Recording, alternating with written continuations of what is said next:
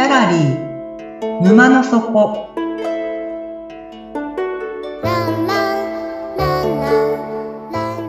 これは月に2回だけオープンする不思議なギャラリー沼の底で店主のオセアンと織りなす抽象画の世界のお話。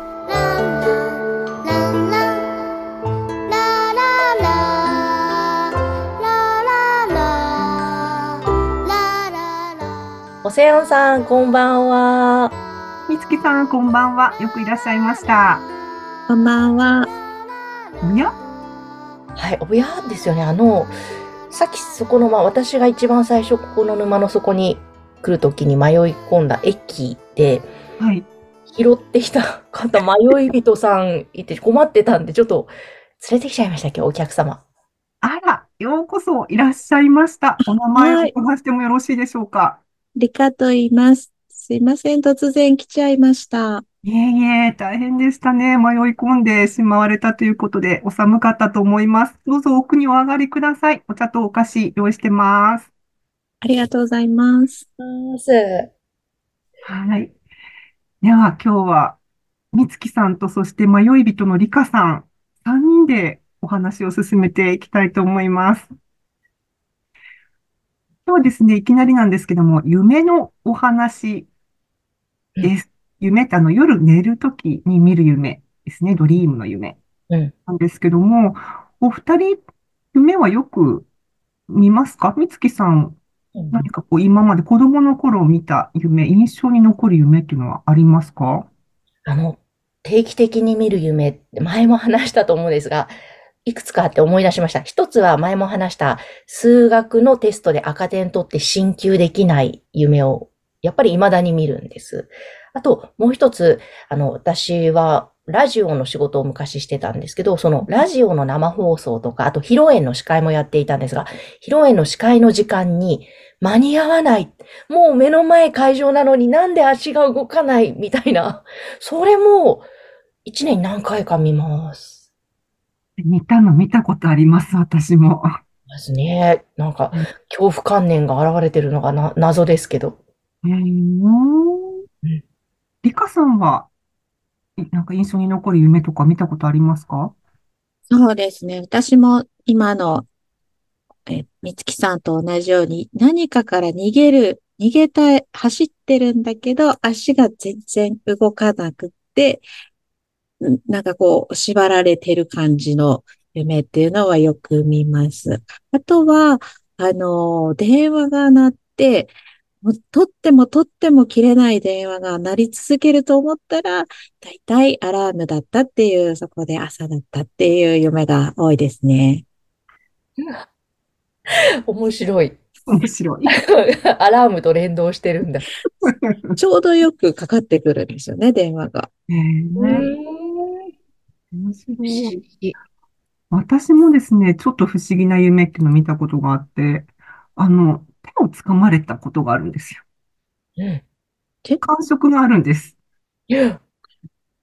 それはそういうことですか？わからないですけども、そういう夢見たことないですか？何かこう、感触に残る、足を掴まれるとか。あない、ないです。そういうちょっと怖い系はないですね。階段から落ちる夢で、体もガクッと落ちる夢ならあるかもしれない。なんかあの時って身長が伸びてるっていう、そんなジンクスを聞いたことがあります。なんか穴に落ちたり階段から落ちる時にビクってするのは身長が伸びてるって。えー、っていうことは若い頃、成長期に見た夢なんですかね。そうですね。特に中学生ぐらいでよく見てたかもしれないですね。でも今でもたまに、まだ伸びてるんですかね。そうなのかな。うん。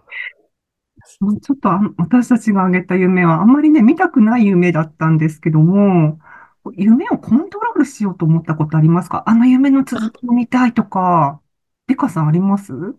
なんかそういう部族がいるっていうのをテレビで見たことがあって、あの、夢日記をつけたら夢がコントロールできるみたいな、あったからやろうと思ったんですけど、続かなさすぎて、うん、いや、ダメでした。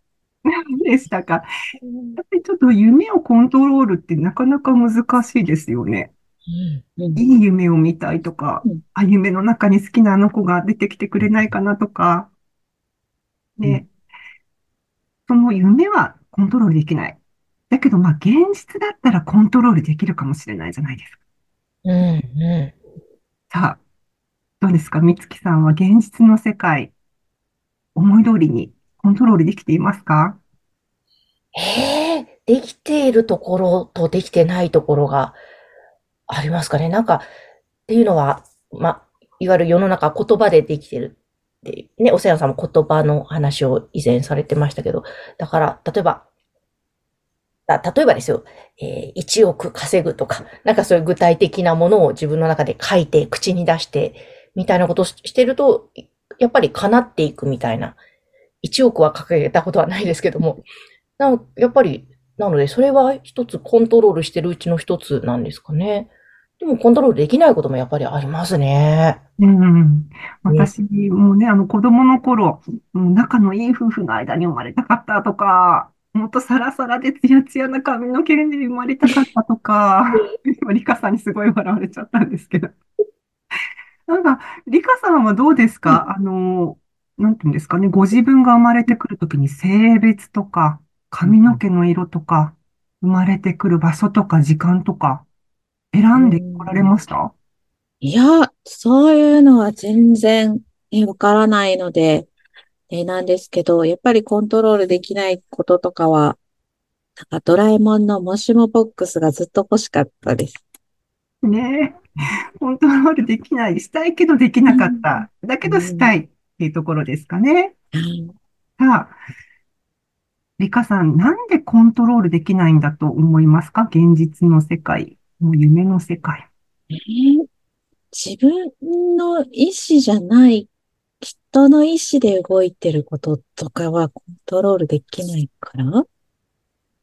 かなはい自分の夢は自分の意思なのかああ、などうなんだろう。夢って将来の夢っていうことですかあね。、じゃなくて、その、寝てる。夜夢、見る夢？うーん。はいうんこの現実世界ね、どうしたってこの瞳の色とか肌感とか身長とか得意なこととか選べないかった、コントロールできなかったんじゃないのかなと思うんですよね。で、なぜコントロールできないのかっていうと、現実世界も夢の中だからです。うーん。みつきさんとりかさんは目を覚ましたことが一度もありません。ほおはい。まあじゃあ、このどちらも夢なのだとしたら、その二つの違い、一体何か、何なのかというと、このまあ今目を開けている世界ですね。現実と呼ばれているこの世界は、目を開けて見る世界、目を開けて見る夢の世界。オープンされた夢。で、こちらは直線的で、始めと終わり、原因と結果がある世界になります。で、今度、時間が経って夜になって寝る時に見る夢。こちらはですね、クローズされた夢。で、そちらは曲線的で、始まりと終わりがない。理由がわからない世界になります。さあ、みつきさん、ここまで話を聞いて率直にどう思われましたか？う。んと、お 受け入れられました？今のどういう話こ。とだ？ん？いすんなり受け入れられましたか？や、わからないです。で、でも、そうか、夢の中にいるわけですね、常に。夢、目を開けて見る夢なので、もっと深い眠りの中にいる。こんなイメージですか？ちょっと迷い人リカさん、初めての沼の底。これが沼の底ワールドなんです。もう、本当に迷い込んじゃいましたね。はい。今どうですか？すんなり受け入れられました？それともなんかちょっと反発心が湧き起こってきた感じがしますか？反発ではないんですけど、そもそも夢とは何だろうって思い始めたら、わからない。あと逆に、じゃあ現実とは何だろう？っていうところの定義も結構重要になってくるんですけどもね。へーじゃあ、ちょっとこれ、夢の中にいるんなら、もう、もっと自由に生きていいんですかね？っていう、そういう方向に考えがいっちゃう。ね、ところがですよ。ところがですよ。まあ、あの、その前に、まあ、私自身はですね、あの、結構ね、すんなり受け入れたタイプなんですけども、あの、まあ、ストーンと腹落ちして、そうだよねって、これ、これやっぱり夢だったよね。夢の世界だよねって素直に受け入れてしまったタイプなんですけども、まあ、そんな自分どうかしてるなって、こう、客観的に見ると、ね、じゃ、若干ちょっと現実逃避っぽくも感じられるのでね。まあ、そういう件もあったので、うん。はい。まあ、ちょっと話を元に戻して、この世界、このギャラリー沼の底、千と千尋の神隠しの世界観をベースにしてるんですけども、まあ、あの世界を借りるとですね、湯屋があって湯婆婆がいるあの世界も、あれはクローズされた夢の中というふうに解釈することもできる。うんね。はい。えっと、何話目かでお話しした列車の話、海原電鉄っていうのが出てくるんですけども、7つの駅がありました。で、始発が福楽。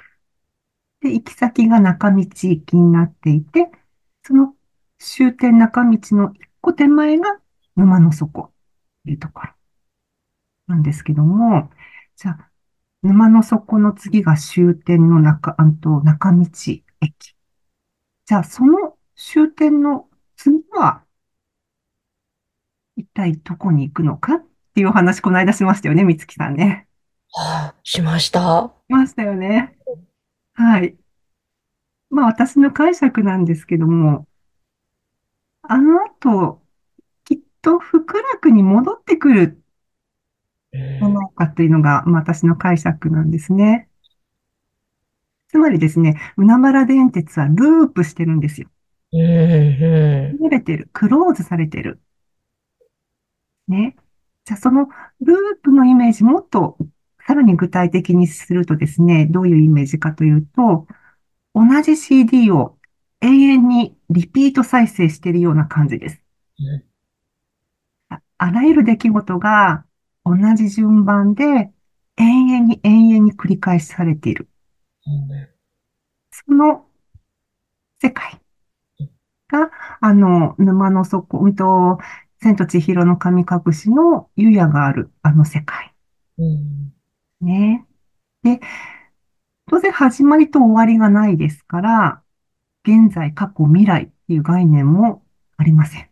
うんで、その過去っていうもののさらにこう延長線上にある前世とか、未来と呼ばれるものの延長線にある来世っていうのもないんですよ。うん時間が永遠に、円を描くように無限に回り続けている。それがループの世界。同じ場所をぐるぐるさまよう迷子の状態なんですけど、みつきさん行ってみたいですか、そこ？いや、あまり行ってみたくないです。行ってみたくなくても、確か、みつきさん、その、ループに取り込まれたような気がするんですよね。何、何かで。そうですね。で、えあの、取り込まれたまま出られないまま今に至る。はい。真ん中でね、鬼になったまま多分出られてないですよね。はい。ちょっとまあ、そろそろ出してあげなきゃいけないなって思うんですけども、ぜひ出してほしい。あの、リカさんには、こう、ついつい繰り返してしまう癖とかって何かありますか？お酒を飲んで迷い込んでしまう癖とか、まさに、ここ今日ですね。今日ですね。なるほど、それ繰り返しちゃうんですかね。今日は早く帰ろう。今日は一杯でやめよう。って、毎回これでも思っているんですけど。繰り返しちゃうと。みつきさんにはありますか？そういった繰り返しちゃう癖。繰り返しちゃう癖ですか？うん。えー、なんだろう。なんかちょっと今パッと浮かばないんですけども。そうですね。あの、割とこう見えて緊張しいなんですけど、気づいたら体にすごい力を入れてるっていう癖、割とループしてますね。いや、緩めなきゃ緩めなきゃ。で、気づいたらまた緊張してるみたい。それはある。あ肩、肩にこう力が入っちゃうかな、私は。うん、うん、うん。わかります。はい。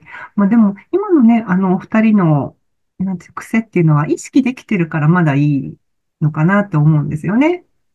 もっと無意識的な癖っていうのは上げるといっぱいあって、まあ、例えば、目をパチパチさせるとかうん、空気を吸って吐くとか、他の動物とか植物をこう摂取して排泄するとか。これも、こう、ある意味ループ、繰り返しで、しかもか意識化されてない無意識のループっていうものになってきます。理由がわからない。当たり前のようにやってるリピート。ね。こう、眠って目が覚めて、眠って目が覚めてっていうのも理由がわからない。ですよね。理由が分かってて、多分、あんまりやってる人いないのかなって、あの生まれて死んで生まれて死んでっていうのも、おそらく理由がわからない。うん、うんせっかく眠ったのにまた目覚めなきゃならない。うん。はい。それが、まあ、クローズされたループですね。だから、今のお話で言うと、みつきさんとりかさんも、もしかしたら今、この人生、もう何周もしているのかもしれない。うんわからないですけどね。その嬉しいこと、悲しいこと、辛いことを乗り越えた経験とかも、その人生っていうのはもうすでに決まっていて、もしかしたらそれをもう無限に何度も繰り返しているのかもしれない。死んでもまた生まれて同じことを繰り返して、で、また死んで生まれて同じことを繰り返して。っていう、もうその、あらゆることが本当に無意味に感じられるほどの圧倒的なリピートうん。ですね。抜けたいですよね、このリピートから。そうです。でも当たり前にリピートしてるんだなって思いました。でも抜けられるんですか？あの、この沼の底にいらっしゃる方って、そのリピートに疲れた方がもしかしたらいらっしゃるのかなって、ちょっと思ったりするんですよね。あ、じゃあ、リカさんもね、引き寄せられてきた。で、もしかしたらそう、疲れちゃったのかもですね。うん酔っ払って、酔っか払ってかもしれないところにいる状態にも疲れちゃう。うんうん。もしかしたら。まあ私自身も、まあそうですね、本当にリピートに疲れ切って、本当、このループから出ない、出な、ん？出られなかったら、本当今ここにいないかもしれないっていう感じなのでね。だから、その、じゃあ無限ループから抜け出す一歩っていうのがあるんですね。それを今日の最後の、なんか処方箋みたいな感じになっちゃうんですけども、お話にしちゃうんですけども、この無限ループから抜け出す一歩っていうのはですね、肯定から始まります。ほう、肯定。はい。この人生、ループしてる人生、もういいか、それでもって、それでもこの自分の人生をそのまま肯定する、受け入れる、っていうことですね。リカさんだったら、もう何度も何度もお酒飲んで失敗して、もういいかって、また生まれ変わってもこの人生を生けようと、なるほど。なるほど。うん。まあ何度何度同じ人生を歩もうが、もうこの人生もう一回歩んでもいいなって、そういった勇気がね。それが、あの、目を覚ますお薬になってきますので、この番組をお聞きの皆さんにももしですね、辛いことがあったら、今日のこのお話をぜひ思い出してみてくださいね。はい。では、そろそろ閉店のお時間なので、今日のお話これでおしまいにしたいと思います。本日49話目は、コンビニ社労士、安さやか様の提供でお送りしました。眠って目が覚めたら新しい世界が待ってますよ。おやすみなさい。おやすみなさい。おやすみなさい。